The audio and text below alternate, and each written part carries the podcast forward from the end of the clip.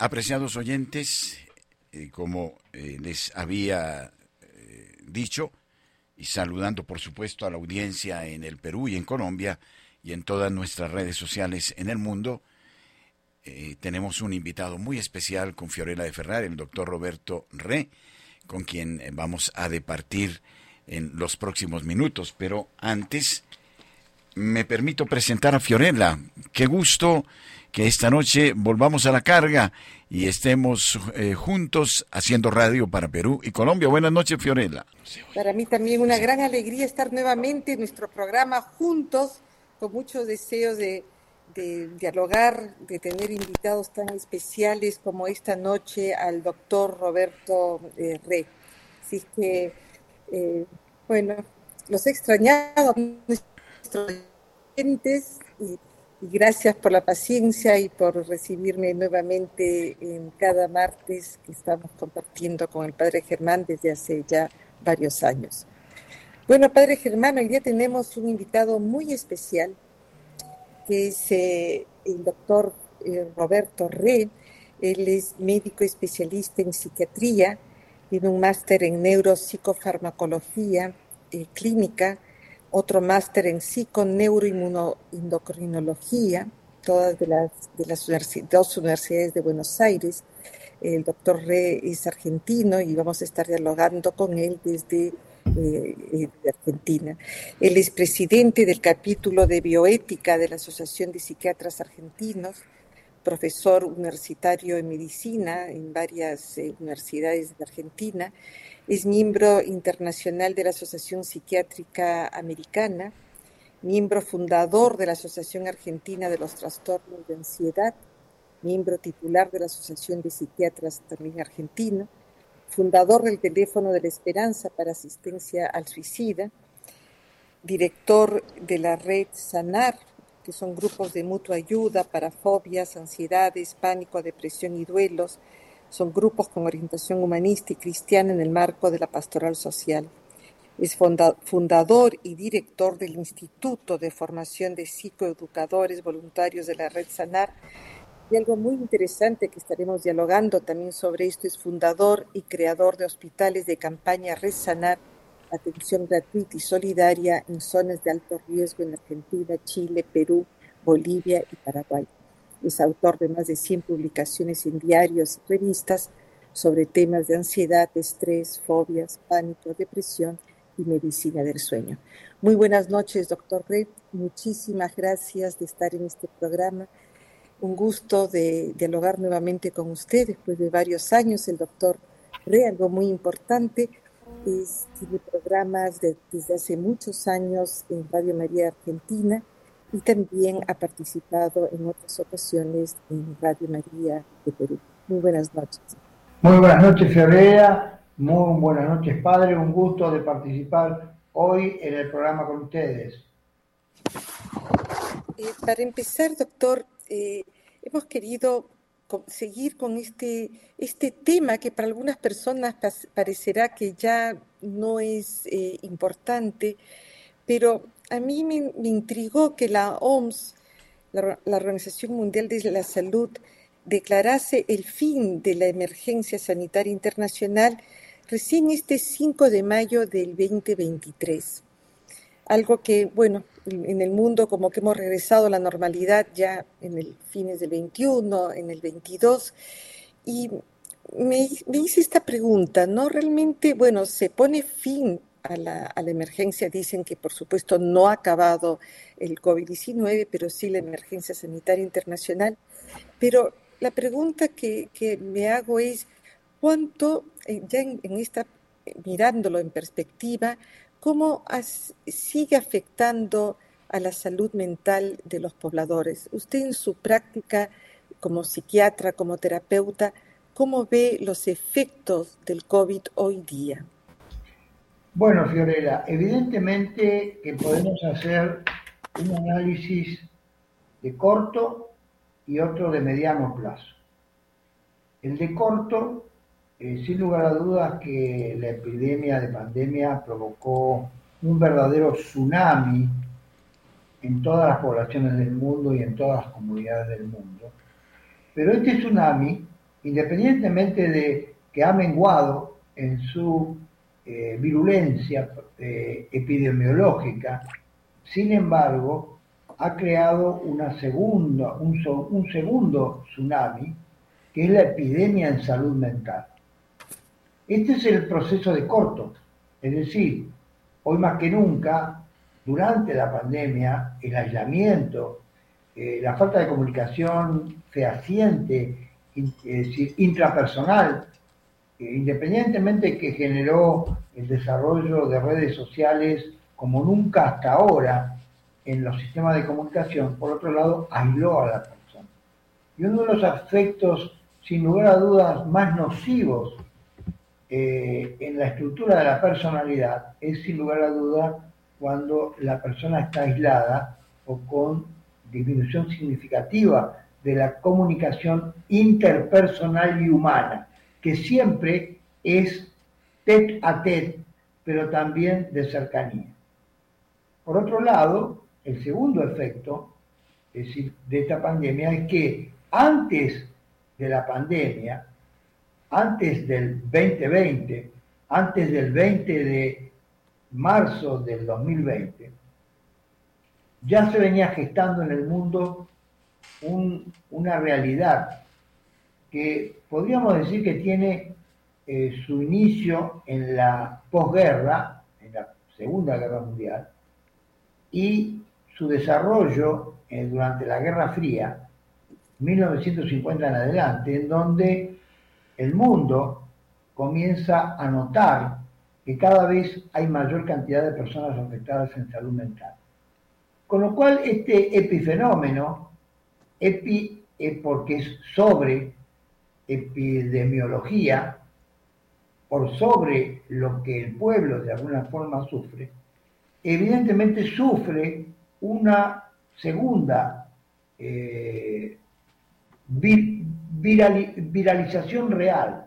Es decir, después de la Segunda Guerra Mundial se produce un fenómeno explosivo en salud mental en donde la ansiedad y la depresión comienzan a tener mayor incidencia en, la, en el quiebre de la salud mental.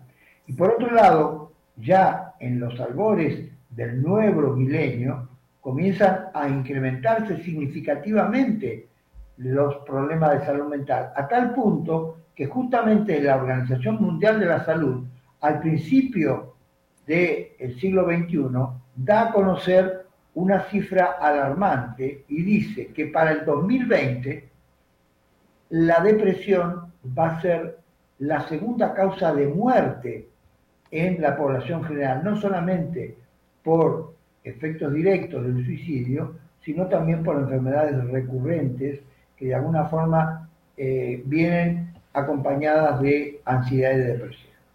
Es porque, bueno, trastornos cardíacos, el estrés, el estrés, el distrés, los problemas cardiovasculares, los problemas de accidentes vasculares, los problemas de suicidio, los problemas de droga dependencia, y todo eso a partir del siglo XX, XXI comienza a notarse con mayor énfasis. Con lo cual, cuando sobreviene la pandemia, evidentemente esta, esta pre-situación se incrementa exponencialmente. Y hoy diríamos que la verdadera pandemia actual es el déficit y la vulnerabilidad en salud mental.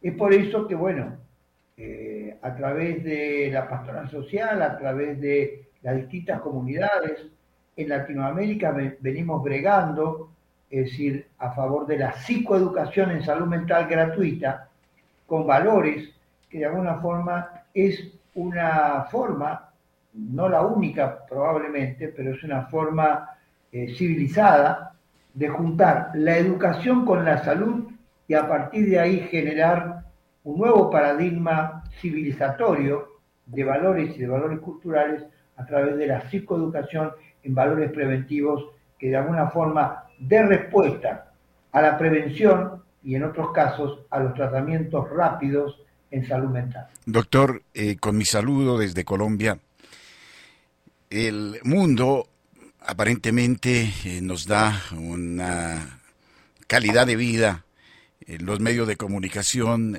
las plataformas, como que nos llevan a vivir en algo ilusorio que muchas veces hace que la persona pierda sus horizontes de, lo trascendente. Y de repente se encuentra con una pandemia, con semejante choque, con todo este impacto de los media que eh, advierten sobre el peligro, etcétera. Eh, ¿Cómo, cómo eh, no sé si el doctor lo ha pensado, eh, esta, esta falta de ideales también concurre al aumento de la depresión en la población? Obviamente, obviamente, padre, que nosotros, independientemente de la adhesión a una determinada escuela, o por otro lado, la adhesión a una determinada iglesia, entendemos que lo sagrado tiene tres estamentos fundamentales. Cuerpo, alma y, espíritu. Cuando decimos cuerpo y alma, siguiendo a San Agustín, podríamos decir de que el alma tiene potencias.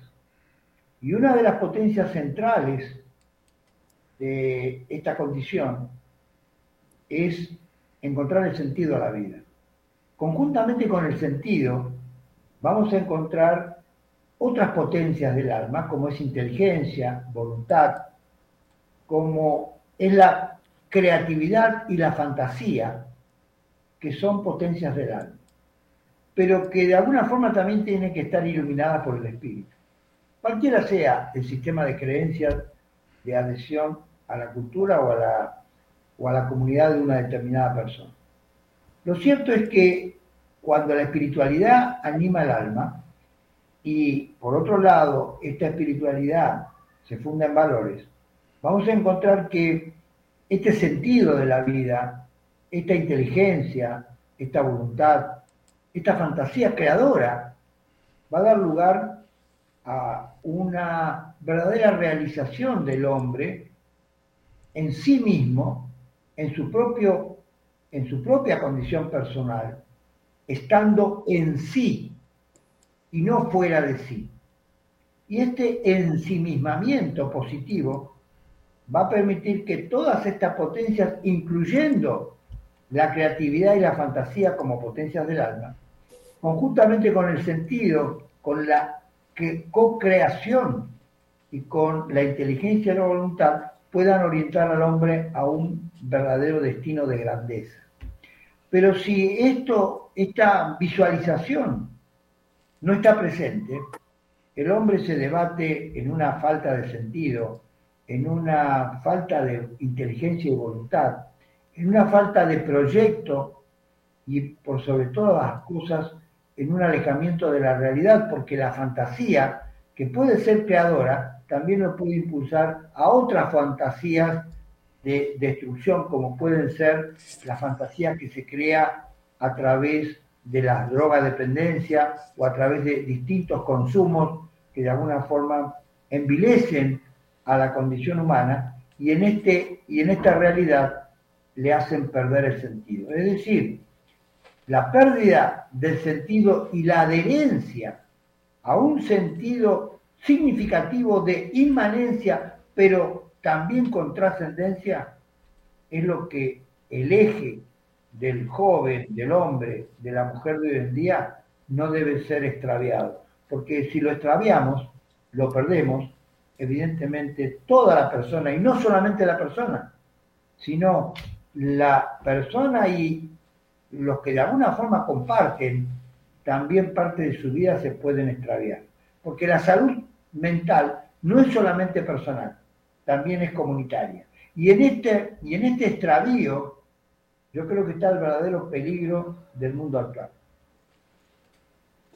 Eh, esto que usted dice, doctor, que la salud es comunitaria y lo que mencionaba que justamente con la pandemia las personas se fueron aislando, ¿no? Y las familias también se aislaron.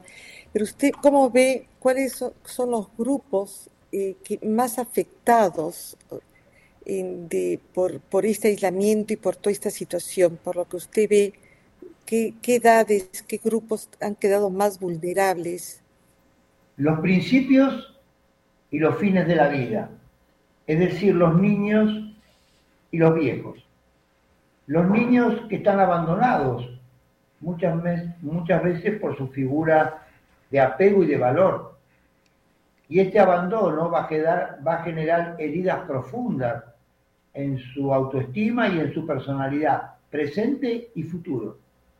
Un niño abandonado es un niño que va a tener que luchar con un duelo de muy difícil resolución a lo largo de su vida, porque el abandono y no haber sido querido es decodificado en la mente como que yo no sirvo para nada. Es decir, ahí el sentido eh, de alguna forma se diluye en la estructura misma de la persona y del yo. Por lo tanto, el niño, en cualquiera de sus etapas, es sin lugar a dudas aquel ser que está mucho más vulnerable y vulnerado. Si a esto le agregamos droga dependencia, si a esto le agregamos violencia, abusos, violaciones a los derechos del niño, etcétera, etcétera, evidentemente estamos en un cuadro dramático y en América Latina asistimos con gran dolor a que esta realidad se está potenciando en forma altamente significativa. Por otro lado, los viejos, que también son abandonados, también son abandonados por las figuras que de alguna forma ellos ayudaron en su creación, en su co-creación y por otro lado en su desarrollo, que son los hijos. Y entonces eh, se encuentran vulnerables, aislados, algunas veces enfermos, algunas veces solitarios, en lugares que muchas veces eh, los aísla aún más, porque vivir en un departamento y estar únicamente pendiente de una llamada de un hijo o de un nieto puede ser también altamente estresante. Por lo tanto, estos dos aspectos de la vida, el inicio y el, final, son los que más vulnerabilidades han generado. Por supuesto que en las edades medias, el, trabajo que muchas veces no llega, porque nuestras comunidades a nivel mundial, pero sobre todo en América Latina, eh, hay distintas realidades frente al trabajo que no llega o al trabajo que no tiene dignidad ni suficiente digamos, alcance como para cubrir una vida con cierta dignidad.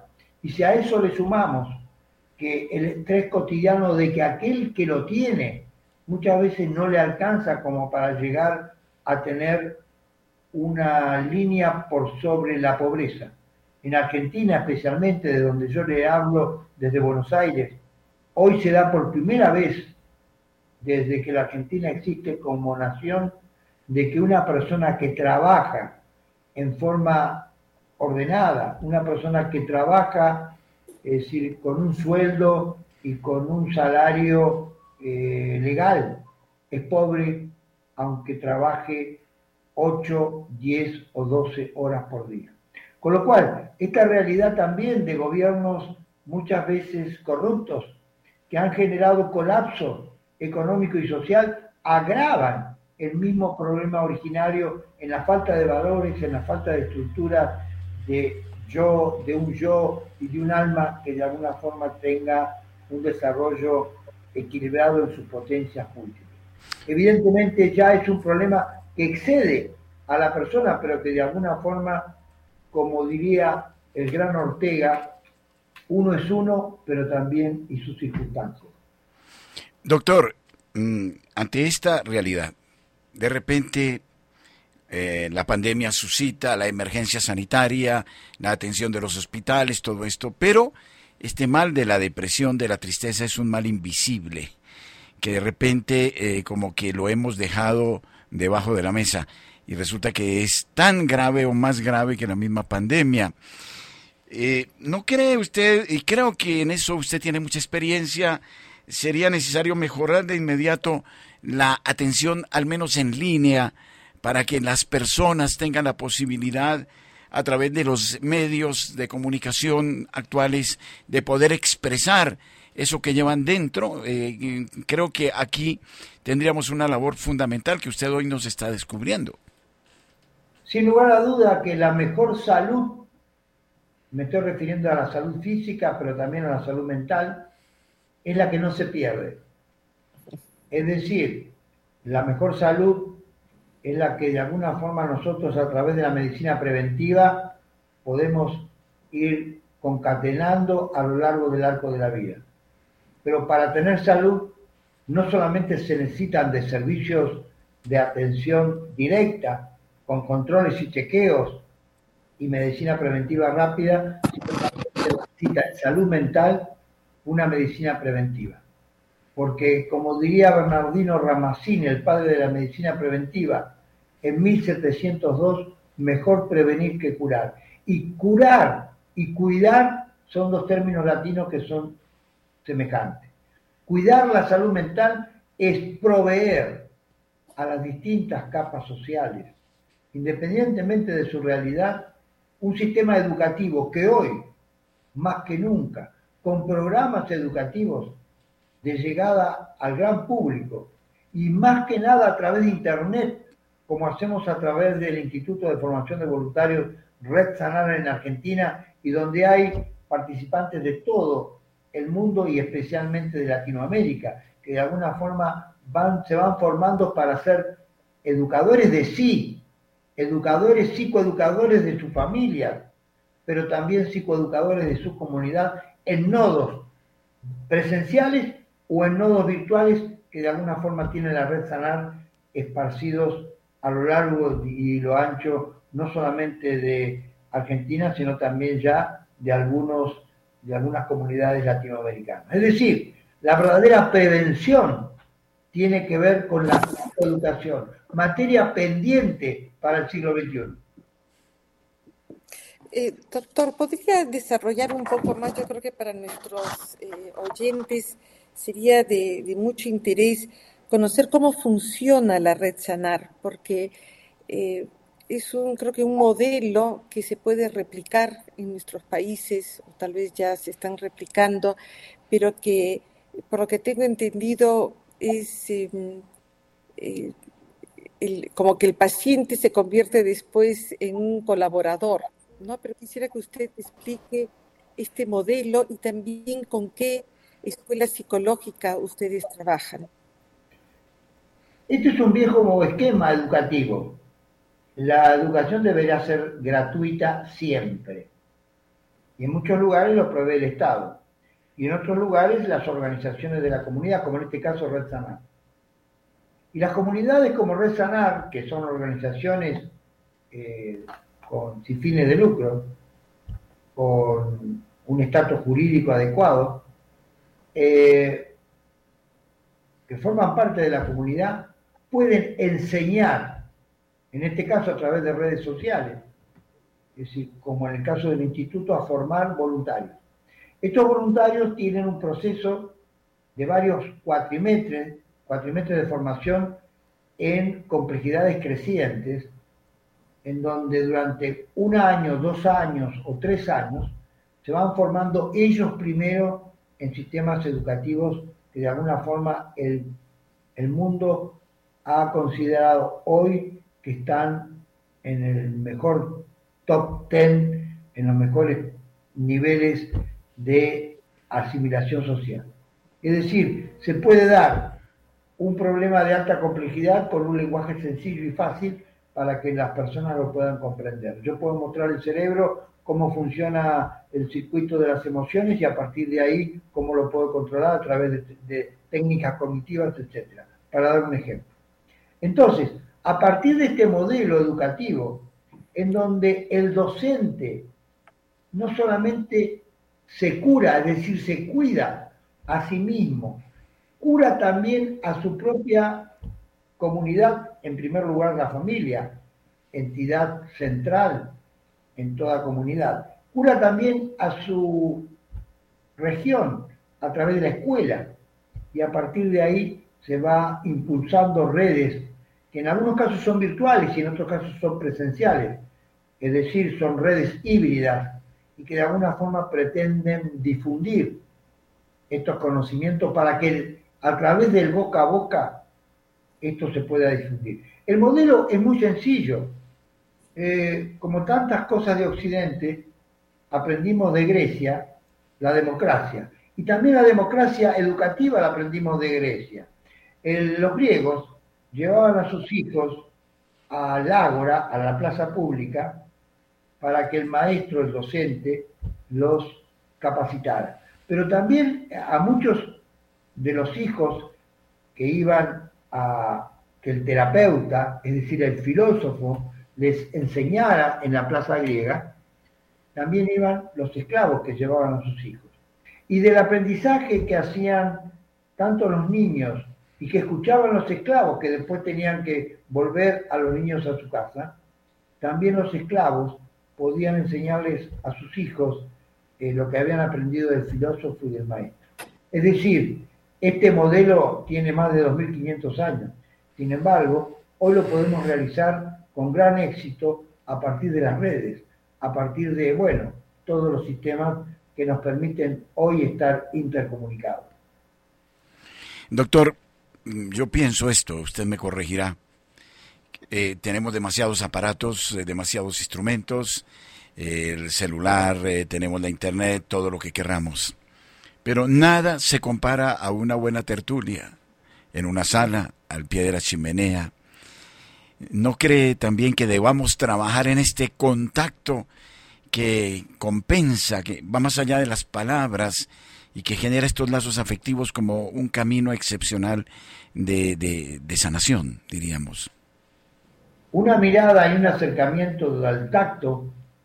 Hoy, hoy en día las redes permiten el audio y, la visión. Podemos vernos y escucharnos, pero todavía no podemos de alguna forma eh, acercarnos a través del tacto a través del gusto. Probablemente en muy poco tiempo también esto se podrá desarrollar con inteligencias múltiples o también con eh, las nuevas inteligencias artificiales que se desarrollan en el mundo. Lo cierto es que el verdadero fenómeno de humanización es de cercanía y de persona a persona en una unidad dialógica, conceptual, pero también de cercanía afectiva y corporal. Es decir, somos seres integrales e integrados en cuerpo, alma y espíritu. Y esta integración también nos completa en la medida que podemos encontrarnos frente al otro, con el otro, mirarnos, abrazarnos. Eh, fíjense que cada vez ahora, después de la pandemia, hemos aprendido a mirarnos y abrazarnos mucho más después de haber estado aislados, sin podernos muchas veces mirar, sin podernos tocarnos. Y ahora el abrazo dura algunas milésimas más de segundo, porque hemos aprendido de la carencia, que es justamente la que más enseña a través de la crisis a entender no solamente el valor de la palabra, sino también el valor de un abrazo, de una caricia y, ¿por qué no?, de tocarlo al otro con respeto y con la distancia necesaria. Doctor, pero lo que más se trabaja, tengo entendido en la red Sanar y también de lo que estuvo hablando de la depresión, es justamente son todos estos trastornos de ansiedad. Y, cómo es que eh, un una persona puede identificar si un estrés, una ansiedad ya llega a unas a un índice de enfermedad o que altera ya la salud mental. Ok, en pocas palabras como para que nuestros oyentes puedan tener un tip. La ansiedad y la depresión son un continuum, Fiorella. Un continuum donde una está presente con la otra. Y lo cierto es que a cualquier persona, en líneas generales y con dos palabras, que tienen una ansiedad crónica, porque la ansiedad normal para un examen o para una prueba o por, ir a conseguir un trabajo nuevo, lo tenemos cualquiera. Es decir, la ansiedad no es buena ni mala, es, es una reacción-respuesta, pero el problema es cuando la ansiedad se transforma en crónica y, esa cronicidad, producto del distrés, va a agotar los sistemas biológicos y mentales de defensa y entonces va a provocar una desenergización vital que no es más que eso, la depresión. Es decir, cuando la ansiedad es disfuncional o crónica, se va a transformar en una ansiedad de potencialidad patológica y más tarde o más temprano en una depresión. Doctor, el problema de un mundo como el actual yo creo que quedó reflejado en esta pandemia y es un mundo utilitarista, pragmático, donde lo que interesa son los resultados, el tiempo es oro, hay que aprovecharlo para ganar, donde el ser humano vale por lo que produce, por lo que logra, en, en todos los estratos, aún en el religioso, y donde no hay posibilidad de abrir el corazón de una comunicación mucho más profunda que va más allá de lo que se hace. ¿No cree usted que este es un mal que incluso es anterior a la pandemia y que está haciendo mucho daño al mundo, donde no se considera al ser humano en, en, lo profundo? A veces existen ideales muy altos, pero desconociendo la realidad eh, de fondo del, del ser humano, de sus circunstancias, como lo decía el doctor, ¿no? En el sentido que no atendemos o nos parece tonto abrir el corazón porque nos hacemos vulnerables y entonces todos somos como islas y esto también creo que es un fenómeno desencadenante de una profunda soledad detrás de un aparente éxito. Sin lugar a duda, lo que usted describe muy bien tiene que ver con el utilitarismo, el consumismo, el aislamiento, la materialización del hombre en donde la materialización lo está llevando a, niveles de profundo, de profundo quiebre de los valores centrales de la vida. Pero hay, hay un nuevo amanecer que yo estoy observando en algunos lugares, también de Latinoamérica, y que tiene que ver con que la gente se está descentralizando de las grandes urbes. Se van a vivir al campo, están buscando otro horizonte. Claro, hoy en el campo o en una serranía o cerca del mar o distintos lugares, uno puede estar con una vida pasible, con verde, pero también puede tener internet y puede tener más tiempo, entre comillas, como para tener amigos, tener familia, conversar al lado del el fogón, como ustedes decían, al lado del valor del hogar. Y yo creo que este es un proceso que se está iniciando y cada vez se ve con mayor nivel de fuerza. Evidentemente, yo creo que la búsqueda del verdadero sentido y de la vida que estaba alienada en estos primeros 50 años después de la Segunda Guerra Mundial, yo creo que la pandemia nos ha dejado, sí, muchas muertes, pero también un hálito de vida y una gran esperanza, que es comprender que lo más importante no es tener un estatus o una cuenta bancaria, sino lo más importante es tener capital, capital de vida, tener capital de encuentro, tener capital social. Es decir, entender que el verdadero capital de la vida es vivir con mejores niveles de tiempo, mejores niveles de encuentro, mejores niveles de vínculos, mejores niveles para poder hacer como hacían los griegos, sentarnos a filosofar con amigos y poder tener encuentros con familiares y con figuras de afecto y de valor. Eh, padre Germán, ¿qué te parece si invitamos a nuestros oyentes a participar, aunque sea por unos minutos, para que dialoguen con el doctor Reyes? No, además que este espacio con el eh, abuso que podamos tener con el doctor Roberto, eh, creo que a los oyentes los tienta un poco a que expresen ¿no? lo que llevan, su soledad, su tristeza. Bueno, nuestro teléfono en Bogotá, 601-746-0091 y eh, vamos a dar los teléfonos en el Perú también, Fiorella. El teléfono es 2048 720 2048 720 y el WhatsApp si se quieren comunicar por escrito es el 914 05 1111 914 05 1111 Doctor, quisiéramos en tanto plantear un mundo un poco, yo lo quiero hacer, no sé, un poco extraño. Vamos a suponer que mañana fallaron los satélites, no hay comunicación de computadoras, de Internet. ¿Cómo vislumbraría el mundo sin todos estos recursos, doctor?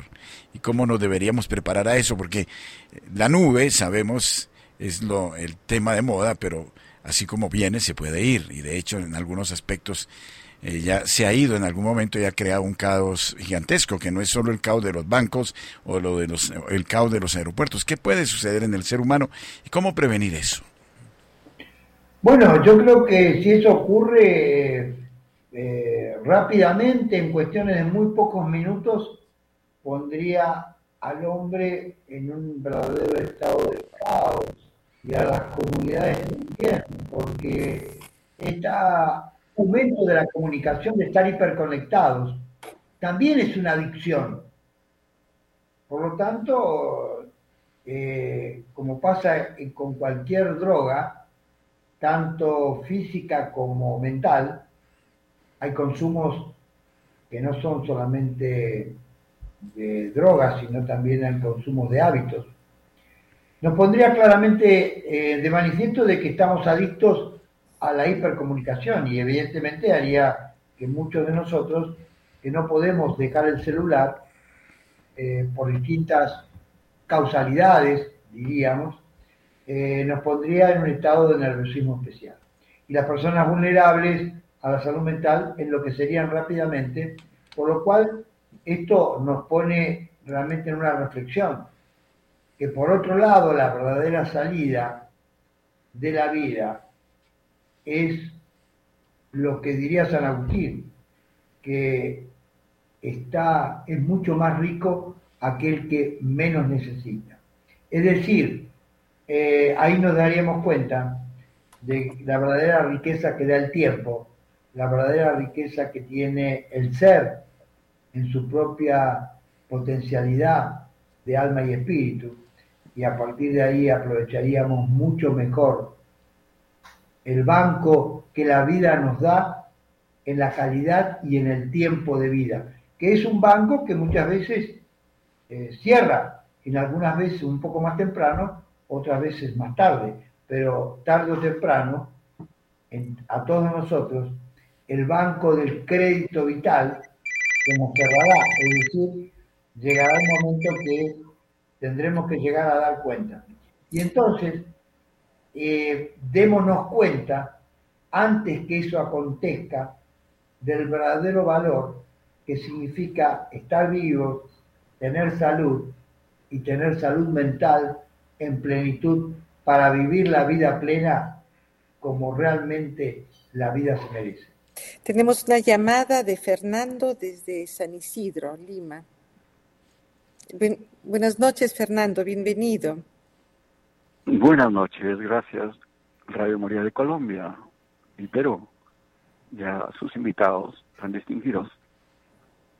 Bueno, el Papa hace poco eh, anunció de que el 2024 es más trabajo, tal vez para la juventud también, incluyendo a las inteligencias artificiales. Hemos visto el ecumenismo, lo ecuménico, que ya es eh, una religión general, globalizada, en torno a lo crístico, pero con la tendencia de que Jesús fue un extraterrestre, que Dios es extraterrestre, las inteligencias artificiales lo dan a conocer cómo es, dónde está. Entonces, lo que está escrito en la Biblia, poco a poco el, eh, lo que es el, el Antiguo Testamento lo fueron ocultando, solamente quedó el Nuevo Testamento, fueron modificados los evangelios, pero nunca se, lo, se modificaron lo que es eh, eh, los salmos. Se dice que había un temor hasta en la iglesia por el que eh, el que cantaba ahí, sabemos quién es, pero decían que era el Cristo mismo. Y siempre había ese temor. Sí, Fernando, ¿cuál, es, ¿cuál es su pregunta? mi pregunta es la siguiente para su invitado. Vea, yo trabajé para el servicio de contrainteligencia.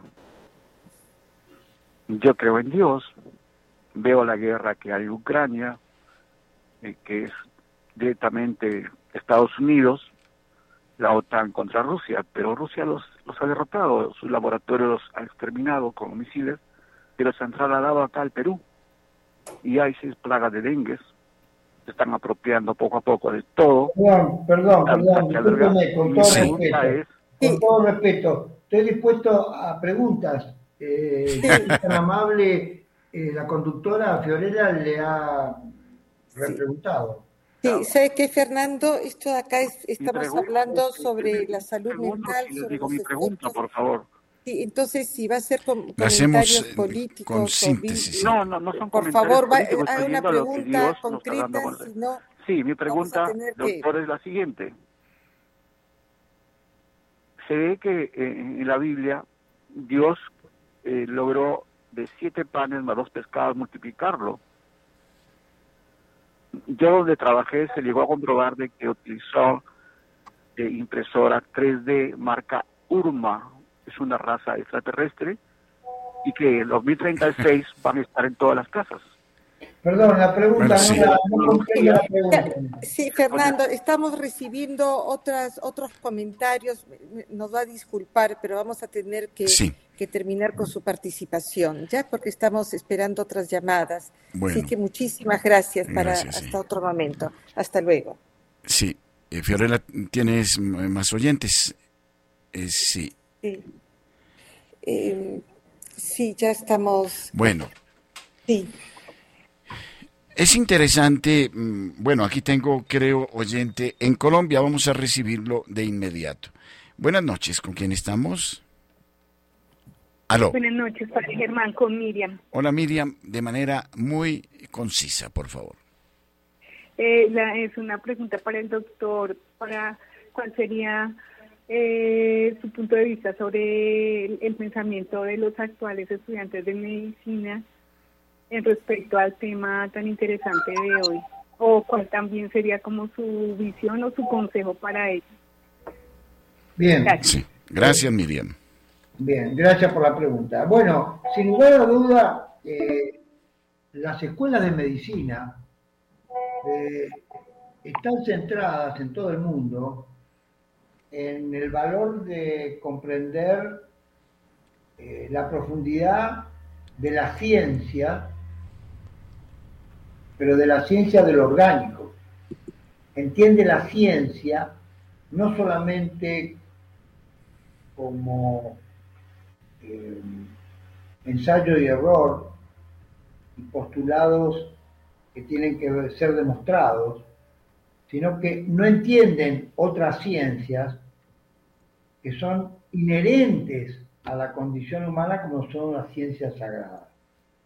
Y entonces, evidentemente, eh, las escuelas de medicina se han desacralizado y por ese motivo no pueden comprender en su total profundidad y anchura lo que significa la magnitud del alma y del espíritu. Y entonces se centran en demostrar que tal neurotransmisor, que tal célula, que tal transportador, que tal sinapsis hace con tal otro gen, etcétera, etcétera. Es decir, se ha parcializado la ciencia detrás de lo orgánico, de lo material, y ha materializado al hombre. Por eso hay otros aspectos que no puede comprender. Y las escuelas de medicina, en el mejor de los casos, tienen alguna materia como para cumplir con la formalidad que tenga que ver con la filosofía o en, algunos, o en algunas universidades confesionales una especie de espiritualidad light que no permite comprender al estudiante la profundidad de la integración cuerpo, mente y espíritu. Sí, ciertamente. Eh, aquí, no sé, viene a mi mente eh, Santa Hildegarda de Bingen, no sé si el doctor ha oído hablar de esta gran santa, doctora de la iglesia del siglo XII, que vivía eh, una vida monástica eh, de, dirección benedictina. Y sin embargo pues estas revelaciones que le hizo el Señor le manifestaban desde la, fe la grandeza de una medicina que integraba esto que el doctor ha dicho, no cuerpo, alma y espíritu y de tal manera que la medicina también en algún modo debe verse desde esa perspectiva de, de, una línea de, armonía que, que proviene desde Dios y pasa a través del cosmos y a través del hombre. Esta disociación espiritual mm, me parece que es trágica en cuanto que mira al hombre, como dice el doctor, solo desde lo biológico y tal vez si atendemos a esta parte espiritual vamos a ayudar también a la salud eh, corporal se ha secularizado la medicina en general. Mm. Ahora, eh, es interesante, ya, ya para terminar, porque nos faltan pocos minutos para concluir el, el programa, pero eh, no sé si alguno de nuestros oyentes o también usted, doctor Rey, ha, escuchado sobre este filósofo que ahora está influyendo mucho en el mundo, es Byung-Chul Han, es un filósofo eh, coreano. Y el último libro que ha publicado se llama Vida Contemplativa. Es muy interesante porque... ¿Vida, vida cómo? Vida Contemplativa. Es todo un elogio y una invitación a seguir esta vida contemplativa en contraposición, por supuesto, a este énfasis que hemos hecho en la sociedad contemporánea a actuar, a producir. Por supuesto, no es que él cancele el hacer, sino es ese hacer desde otra dimensión. Entonces yo veo que en el mundo, eh, si un filósofo de esta, de esta categoría ya empieza a introducir, a crear esta, esta inquietud o este, este, este interrogante en las personas de, de tomar ese camino, creo que también hay voces que van hacia una sanidad del, del cuerpo y del alma y del espíritu, ¿no? Como, estaba, como dijo desde el inicio, que somos la integración de estas tres dimensiones. Fiorella, no sé, tengo aquí un oyente, no sé si lo alcanzamos en 30 segundos a recoger. Buenas noches, ¿con quién estamos? Buenas noches, Germán, le habla María desde Cali. he participado con usted. Ya. Eh, quiero felicitarlos y al doctor mil gracias por poner hay todo su conocimiento en la red. Quiero manifestarles a todos los oyentes lo siguiente.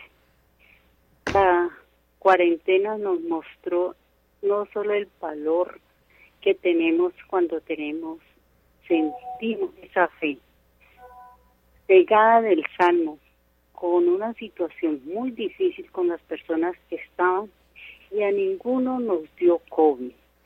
Yo digo que fue esa fe en el Salmo 91, esa fe en María Santísima y esa fe en el Padre Pío de China.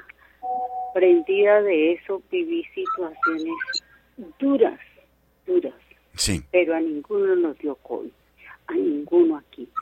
Bueno, es muy interesante, muy interesante lo que está diciendo la oyente. Tal vez esta salud psíquica eh, eh, ayudó a que muchas personas superaran también eh, el COVID, doctor. Efectivamente, las personas que tuvieron contactos sociales son las que mejores han podido demostrar sobrevivencia. las personas que se aislaron, especialmente en el primer año de la pandemia, cuando la rigidez de los sistemas de salud eran un imperativo eh, de una gran restricción